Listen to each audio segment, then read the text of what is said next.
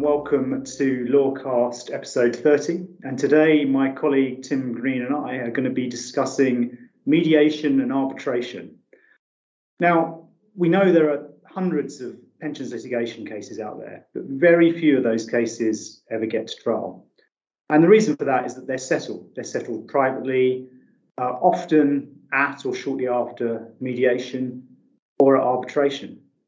So it's important that you're familiar with both processes and that you manage and you, you learn how to mediate and arbitrate effectively. And that's what we're going to be looking at. Now, why should you mediate or arbitrate? Well, firstly, there's a very good reason that the, the courts will, will provide a cost sanction against you if you don't. So that's that's a good reason. But there's a better reason, and that it's invariably in your client's best interest to do so. If you're in a court case especially a high value case, there's a temptation for the litigation to trundle on at quite a leisurely pace. It can go on for years. And before you know it, both parties have racked up millions um, in costs. Now, the problem with this often is that the key decision makers, the key principals involved in the case, don't actually focus on the matter until shortly before trial. It's only shortly before trial that they face up to the risks involved and the potential cost penalties. And of course, by this stage, the costs uh, are exceptionally high. Now, the advantage of mediation is it brings these key decision makers to the party early. They have to focus on, on the case at a very early stage. So, I'm going to look at mediation first. Now, mediation is a consensual process. The mediator has no power to make binding awards. That's first and foremost, that's the difference between mediation and arbitration. Now, when do you mediate? Well, traditionally, mediation has taken place quite late in the litigation process, so after formal proceedings have been served and after formal disclosure of evidence has taken place. But now it's much more common for it to take place at a much earlier stage. And of course, the professional negligence pre action protocol which encourages a cards on the table approach. So key evidence is used very early and claims and defences are set out in detail at a very early stage, facilitate this. So I'd say it's now more common for mediation to take place actually during the protocol process rather uh, than following uh, claim, the claim being formalised. It's important to remember that mediation isn't a one-off opportunity. You can mediate a number of times. You can mediate during the protocol. If that fails, you can then mediate uh, after disclosure and closer to trial. And it's quite common in high-value cases for there to be one, more than one uh, mediation. So how the process works? Well, either party can suggest mediation. It's usually the claimants who suggest it, and that's because I think there's a feeling that once you've got a party around a table to mediate, there's going to be an offer of some sort on the table. So it's quite attractive uh, for claimants in that respect. You agree on a date for mediation. Now, it's important in this respect that you give yourself enough time to prepare properly. And in that respect, uh, you're going to need at least a few weeks because you have to draft a position statement. You will have to determine the strategy you're going to adopt. And also, if you're on the defendant's side, you'll invariably need to get authorization for any settlement offers that are going to be made. You will then agree upon a venue. Uh, in my experience, it's always better to host mediations if you can. It's always better to be on familiar territory and make yourself as comfortable as possible because mediations tend to drag on quite a long time. They usually run uh, for most of the day and often long into the night. So you want to be as comfortable as you possibly can. In terms of the process, each side will um, exchange what's known as a position statement shortly before mediation, typically a week before the mediation, and this will set out their position. And often it will make uh, a number of concessions. It's subject to mediation privilege, so this document can't be used as evidence against you uh, if the mediation fails. And I think in a position statement, uh, to be as effective as possible, it needs to be credible. I think where there are weaknesses in your position, you should acknowledge those. That tends to curry favour with the mediator, getting onto onto the right footing. I was involved in a case just a few weeks ago where the other side uh, put forward a position statement which didn't acknowledge any weaknesses at all or any litigation risk at all in their position, and frankly, it simply wasn't credible. And it's important that you do maintain that credibility. Course, you have to agree on who the mediator is going to be. In pensions cases, it's absolutely vital that you have someone with pensions expertise as well as litigation experience because you do not want to waste time having to explain uh, complex uh, pension concepts or pensions jargon. So there are plenty of experienced uh, pensions people out there who are accredited mediators. Uh, most of them are lawyers, particularly barristers, but there are a few actors as well who are very effective mediators. So it's very important that uh, you uh, pick the right person, and it's usually a straightforward process to agree with the other side who, who the mediator is going to be. It's absolutely vital as part of this process that you get the right people in the room at the mediation. And again, this means the key decision makers. If you don't get the people of requisite seniority at the mediation, then it's very likely that that mediation uh, will fail. It's important to realize once you've got these, these key decision makers in the room, as part of the, the position statement, you have to set out not just the costs you've incurred to date in the case, but also an estimate of costs that are going to be incurred all the way up to include and including trial. Now that tends to focus people's minds on uh, on on a settlement or, the uh, advantages of an early settlement in the case. Now, it's fair to say that not all mediations will be successful in terms of a settlement. In fact, from my experience, I would say that in terms of, of, cases that have settled on the day during mediation, I would say probably, in my experience, about 30 to 40%. But quite a few cases settle very uh, soon following mediation. In my experience, probably 60, 70% will settle in the weeks following mediation. And if you go to the accredited, mediation uh, firms, they will have stats saying that, you know, 80% of the cases that we provide mediators for settle. I always take those with a bit of a pinch of salt because they include cases that settle up to two months after the mediation takes place. But a surprising, given given that it's a consensual process, it's surprising how many do settle. And again, if you have a skillful mediator it's exceptionally helpful in terms of narrowing the issues down. So even if you don't reach a position where you are uh, ready to settle, the issues will be narrowed so there is scope for uh, a settlement at a later date. And even if you don't settle or settle shortly after, it's rarely a wasted process because what you get out of mediation is scrutiny of your position, whether it's a claim or a defence, by an impartial uh, but expert, sophisticated third party. So it's helpful in terms of getting tips from the mediator as to how to improve your claim or defences, perhaps, that you haven't considered. So it not only facilitates a better understanding of your opponent's claim, but it often facilitates a better understanding of your own claim as well and how you should plug gaps in the claim or the defence. Now, in terms of the day itself, what the mediator will tend to do is to get all the parties together in the room at the start of the day. Uh, each side will then put its uh, will make a statement. Usually, the claimant will start, and then the defendant will respond, a summary of their own position. The parties will then break away, go to their own rooms, and the mediator will shuttle between the two rooms and see if he can narrow the issues in the case and see if there is a potential scope for settlement. This process will continue throughout the day, and invariably, the mediator will, will, will say to the side, look, you know, I need a bottom line of what you're willing to accept or what you're willing to pay in the case.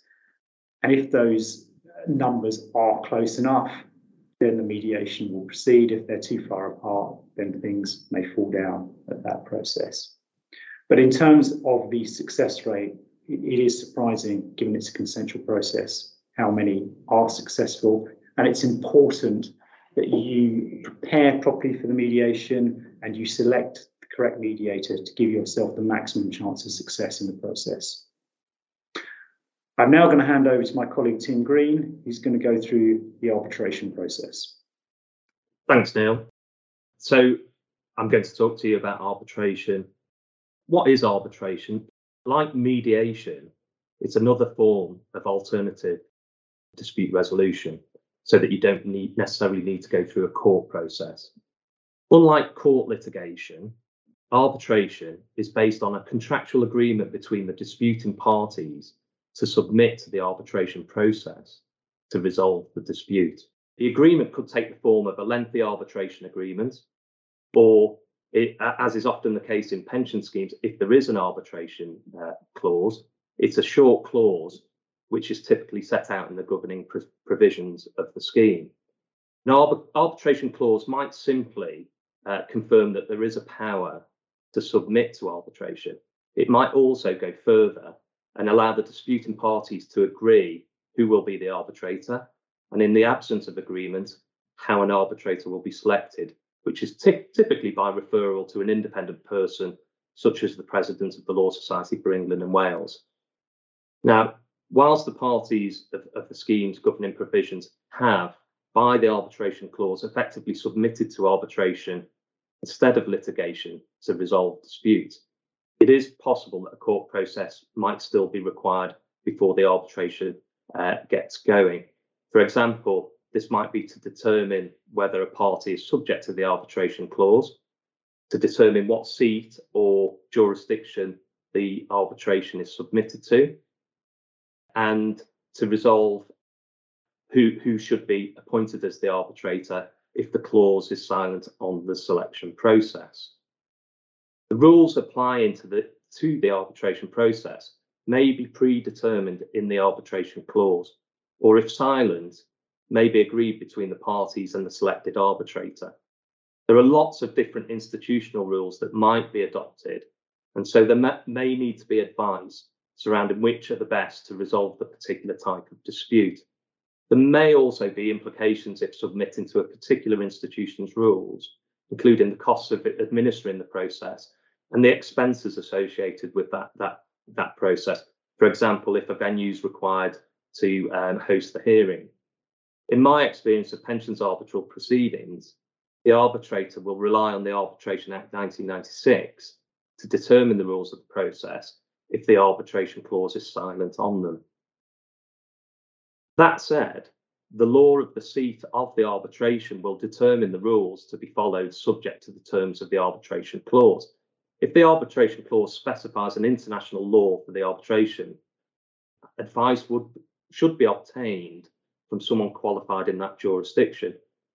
It's also possible for the arbitration clause to have different seats and laws applying for example, the seat could be France, so the rules in France will apply, but English law could apply. Now, again, in my experience, for UK pensions uh, disputes that go to arbitration, the seat will be either England, Scotland, Wales, or Northern, Northern Ireland, and the corresponding law of those different jurisdictions will apply. But that's not necessarily a, a fundamental requirement. So what, what, why do parties go for arbitration instead of litigation or mediation? Well, privacy and confidentiality can be a key reason. The parties to arbitration are subject to confidentiality, whereas the court process is a public process. Also, arbitration hearings will be in private rather than a public forum, and no precedent will be set. There can be many reasons why pension trustees or sponsors stakeholders in relation to pension arrangements might not wish for public res- resolution of a dispute.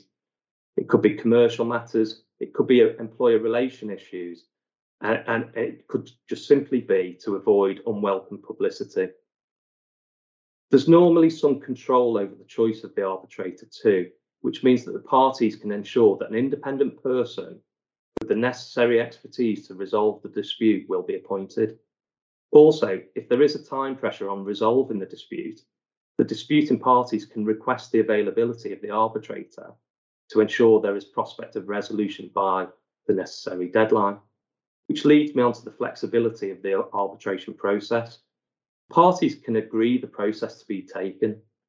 For example, it could be agreed that the arbitrator will decide the dispute based on paper alone rather than having a hearing that approach uh, is often taken where there's a, a, simple dispute and the parties can state the case as much like a mediation through a position statement.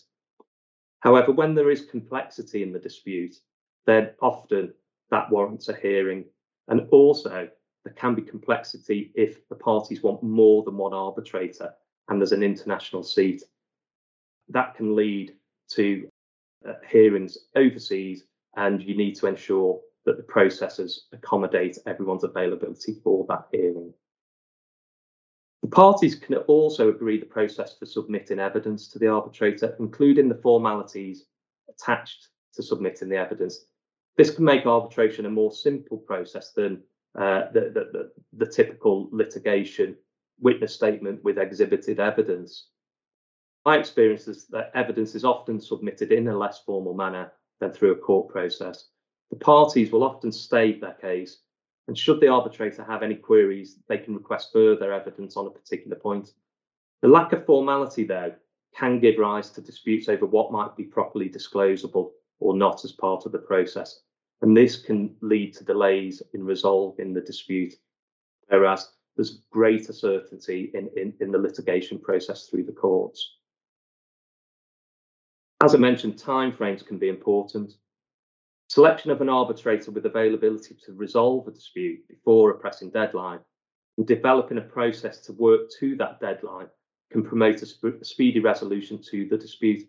However, there is still a risk that arbitration will take longer than the court timeframes. This is because you might need several arbitrators. and there could be an international angle to, to the dispute. And so there are limiting factors in, in, in making all the necessary arrangements to resolve the dispute through arbitra- arbitration. My experience of simpler disputes that are heard on paper is that they can be resolved quickly. Costs is, is another feature of arbitration. There's generally a perception that costs will not be as great as litigation. Now, I think that is generally the case in circumstances where there is a simple dispute that an arbitrator can resolve.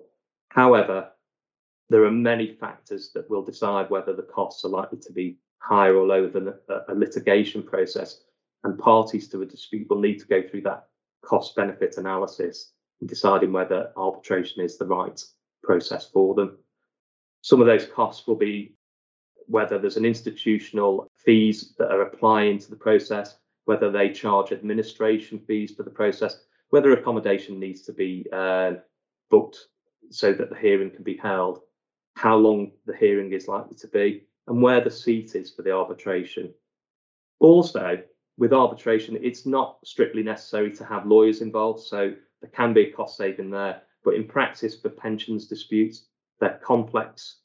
It's a complex area of the law, and typically pensions lawyers will be instructed as part of the process. Parties to arbitration are often attracted to the process by the fact that a decision and any award, which is the equivalent to a judgment in litigation, is final and binding with limited uh, opportunity to uh, appeal, un- unlike the court process where there are definite routes of appeal. The arbitrator may make a full or a partial award, the latter being where only some of the issues of the dispute are resolved. Parties may still agree a settlement which can form part of any award that is given. Directions or orders on procedural matters are not considered to be awards and are not subject to appeal. Also, where provided for in the arbitration uh, agreement, it is possible for the arbitrator to make provisional awards, which are not final and binding, until the final award is granted. And that gives the parties an opportunity to pass any further comments on that provisional award before the final award is, is granted. As I mentioned, there are limited routes to challenge an award under the Arbitration Act 1996 in the UK, and the party must apply within 28 days of the award. Some, some examples of the grounds are if the award is incomplete and has not addressed the issue in dispute, an application can be made to the arbitrator to revisit the decision. And if that's not addressed, if, if, if the dispute is still not addressed, an application can be made to court to set aside uh, the award on, on a basis of a serious irregularity. Other grounds are if there's been a clerical mistake or there's ambiguity, the arbitrator can be asked to correct the position.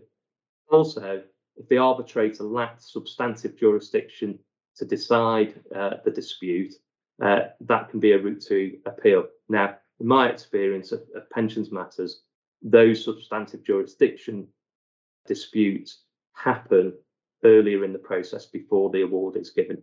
But that's not to say that they still can't happen after the award has been made.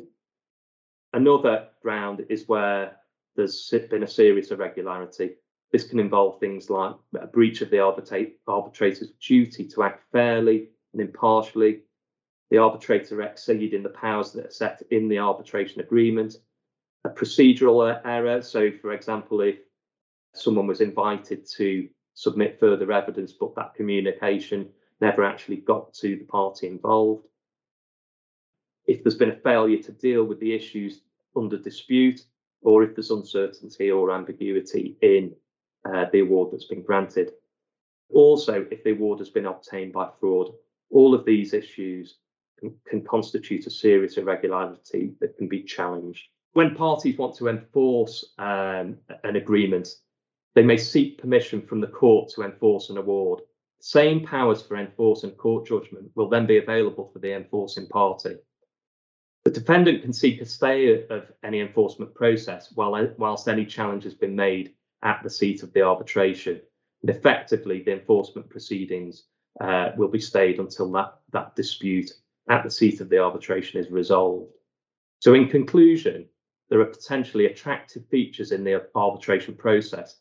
However, the final and binding nature of any awards might prompt parties to explore other forms of alternative dispute resolution first, such as mediation, in order to try and settle matters and preserve relationships if there's an ongoing relationship. However, if a settlement cannot be reached in, in, those uh, alternative forms of dispute resolution and ongoing relationships are not important to the parties, a key factor uh, for going down the arbitration route rather than litigation is that final and binding award process and the fact that the dispute and the nature of it will be kept confidential.